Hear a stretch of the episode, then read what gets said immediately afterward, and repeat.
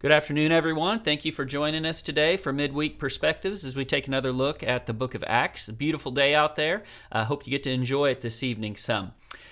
Today, we're going to be taking a look at Acts chapter 8. And if you have not had yet the opportunity to, to read that, why don't you press pause on your player and we'll give you a little bit of time here uh, to, to jump in there, read that chapter. Um, it's definitely an interesting one, um, and it's a, it's another chapter of action. And um, kind of a new person takes center stage. We'll talk about him just a little bit, but there's some interesting things to pull uh, from this chapter that I think we can gain by taking a closer look at. So um, take the time to read, give you a little bit of second, um, press pause, and then join back with us in a few seconds. Okay, hopefully you've had the time to take a look at Acts chapter 8. And as you'll see right at the beginning, first of all, you have a guy by the name of Saul who is who is ending uh, chapter 7. Uh, you see a little bit about him.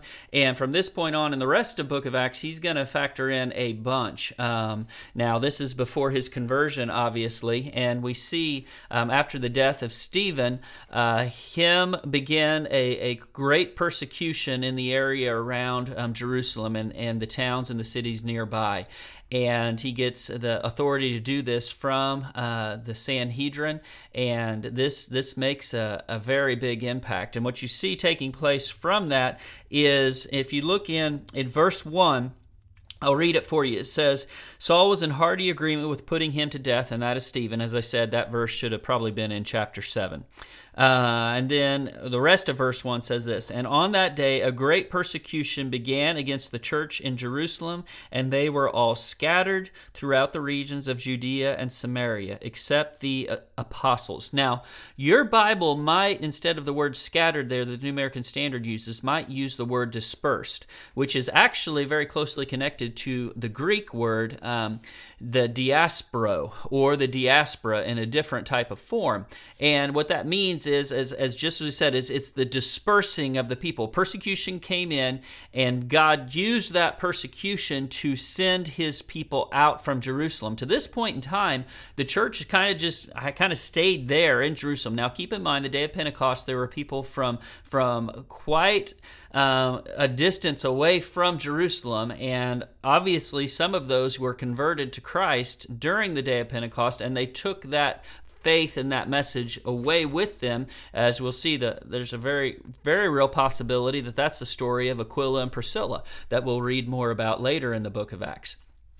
But back in Judea, the, the church had kind of just held right in there to the region right around Jerusalem to this point. Well, this this persecution scattered, dispersed those Christians, and as they went, they did not keep their mouth shut. Look at verse 4. It says, th- it says this Therefore, those who had been scattered or dispersed went, went about preaching the word. So they left Judea, they left, more specifically, they left Jerusalem but they didn't leave their message behind. They took it with them and they continued to preach the gospel. Now, in Acts chapter 7, we saw um, uh, something that, that, that fell right into place after Acts chapter 6. If you remember Acts chapter 6, um, the, the deacons were, were uh, we, we, see them for the first time within the church, and these seven men who took upon themselves, the, were given the responsibility, I should say, by the apostles to, to serve tables there in Jerusalem. Now, we we don't know a lot about all of them, but two of them we know quite a bit about. The first one is Stephen. He was one of the deacons, and obviously, chapter seven, he he is right in the forefront of what's taking place. And then when you get to Acts chapter 8, we see another one of these deacons who comes to the forefront, and his name is Philip.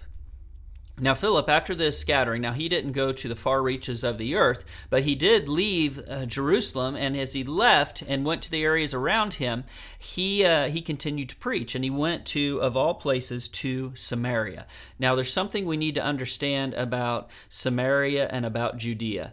Uh, there was a level of animosity between these two people groups that would be hard for us to even contemplate. Um, the Jews saw the Samaritans as half breeds. And what I mean by that is in the Old Testament times, you had the southern kingdom and the northern kingdom. The southern kingdom was made up of the tribe of Judah and the tribe of Benjamin. The other 10 tribes made up the northern kingdom. The northern kingdom, uh, they almost their entire history, they uh, rebelled against the authority uh, of God and served idols and did all of these these things.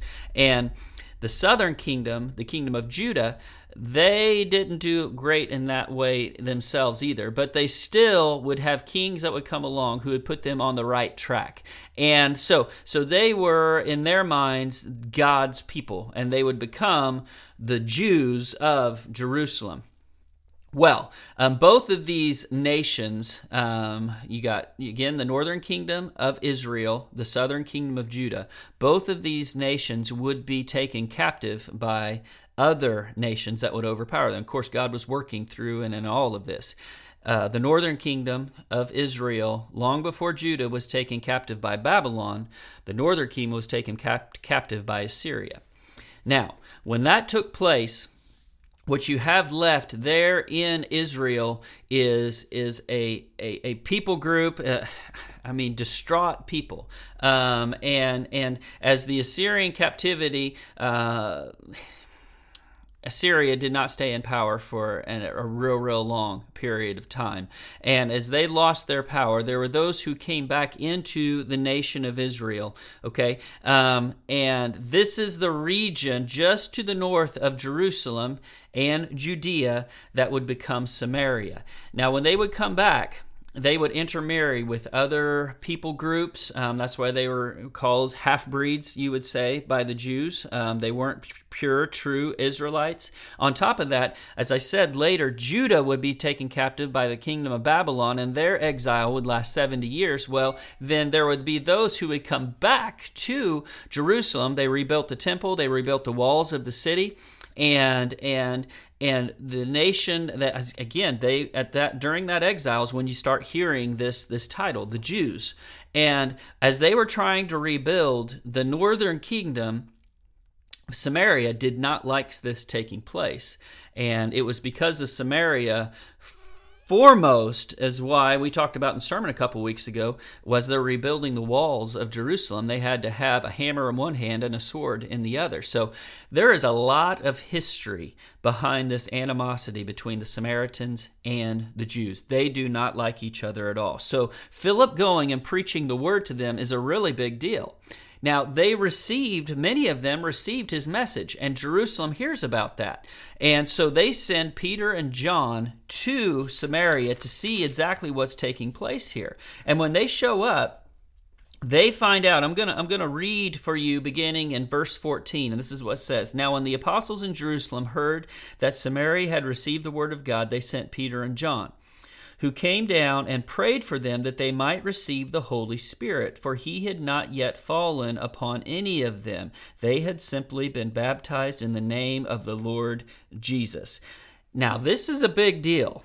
This is a really big deal. And this is something we need to look at here for just a moment because when I look to baptism and baptism's connection to the forgiveness of sin, Acts 2:38, um, not only baptism's connection to the forgiveness of sins, but baptism's connection to the gift of the Holy Spirit this doesn't look like what's taking place here in Acts chapter 8 and it makes me wonder why. And what I'm referencing is Acts 2:38 remember the very first time the gospel sermon was ever preached the people who heard the message asked Peter and the rest of the apostles they were cut to the heart. They said what shall we do? And Peter responded and Peter answered and he said repent and let each of you be baptized in the name of Jesus Christ for the forgiveness of your sins so that you might receive the gift of the Holy Spirit so when I look here in Acts chapter 8, verse 16, it says, They had simply been baptized in the name of the Lord Jesus. And my question is, what is the difference between that and Acts 2.38?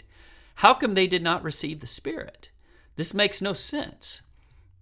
They're following the pattern, I'm sure, is what Philip preached to them to be baptized in the name of the Lord Jesus. Of course, we know that Philip connects his preaching of the gospel to and conversion to baptism. Just look at near the end of Acts chapter 8 when he when he meets with the Ethiopian eunuch and that encounter ends with the Ethiopian eunuch being baptized. So obviously Philip's preaching that message to them but why did the Holy Spirit not come upon them? Why did Peter and John have to lay their hands upon them for the Holy Spirit to fall upon them and even for these miraculous visible signs of the existence of the Holy Spirit within them take place?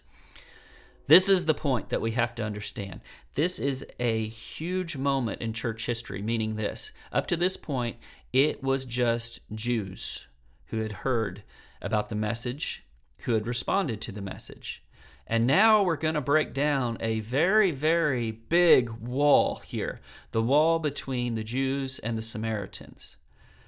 There's going to be some Jews who take issue with this in a big way because they don't like the Samaritans and the Samaritans don't like them. This is a very big deal. So, those Jews who would take issue with this, there needs to be something to show God has put his stamp of approval on this people group of the Samaritans.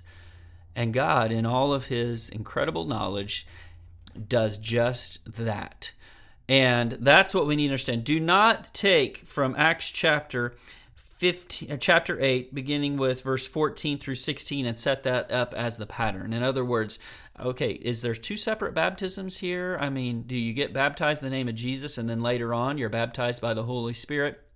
No, that's not really the pattern that Scripture sets. We're talking about some extraordinary circumstances here and why this takes place here. And if there is these two baptisms, we, we have to understand that, that the vast majority of the time, this happens simultaneously when someone is immersed into Christ. So, that being said, you have any more questions about that? Um, feel free to ask me about it sometime. We can visit about it a little bit. I just went through that very, very quickly um, because that's something that needs to be pointed out and looked at very specifically. We're going to see something similar to that in Acts chapter 10 here in a couple of weeks. Now, Leaving that, um, once again, we, we get to the second half of the chapter, and Philip is still center stage. The Spirit tells him to go to the Gaza Road coming down out of Jerusalem. So he goes there. He meets the Ethiopian eunuch. He preaches Jesus to him. I love that terminology. He took the passage of Isaiah 53, what the Ethiopian eunuch was reading, which he is a proselyte. He was in Jerusalem worshiping, um, and he's also a royal official um, in Ethiopia. So he's on his way home reading Isaiah 53, thinking, What? Who's this talking about? What's this mean? Philip shows up by the leading of the Spirit, preaches Jesus to him from that passage. They come upon some water, an oasis. The, the, the eunuch says, Hey, there's water. What keeps me from being baptized? Um, Philip says, Great. So they get down, they get in the water. As they come up out of the water, I, I love this. And I don't know exactly what this is referring to. Um, but I like it just the same. It says this in verse 39 of Acts 8 says, When they came up out of the water, the Spirit of the Lord snatched Philip away, and the eunuch no longer saw him, but went on his way rejoicing. But Philip found himself at Azotus, and as he passed through, he kept preaching the gospel to all the cities until he came to Caesarea. So here we have Philip, he goes into the water with the Ethiopian eunuch, and they come up, he comes out, the eunuch comes up out of the water, and he's gone. Now, is this a miraculous thing? Is this a miraculous work of the Holy Spirit being snatched away? Did he teleport? Is that what this is getting at here? I don't know. It seems like the text kind of points that direction. It says he came to him, he found himself at, in Azotus, which is 20 miles to the north. But at the same time, it very well could just be that the Holy Spirit told Philip, just like he told him to go to the road of the Gaza road, he could have told him to go to Azotus. We really don't know. It would have been nice to, to see what took place there. Obviously, um, the power of the Spirit can do um, amazing things. So either one could have happened. Um, I guess we won't know that answer till we visit with Philip ourselves one day in God's kingdom in heaven. So that all kind of wraps up Acts chapter 8. Acts chapter 9 is where we will jump into. Oh man, this is a huge, monumental chapter in the book of Acts where we see um, this Saul of Tarsus get shaken up in a way that he never ever could have expected. So, Acts chapter 9 is an exciting chapter. I encourage you to read it once, twice, three times. Um, read it several times before we come together again next Wednesday. Thank you again for taking the time to join us today, and I pray that you have a good rest of your week. We'll see you on Sunday.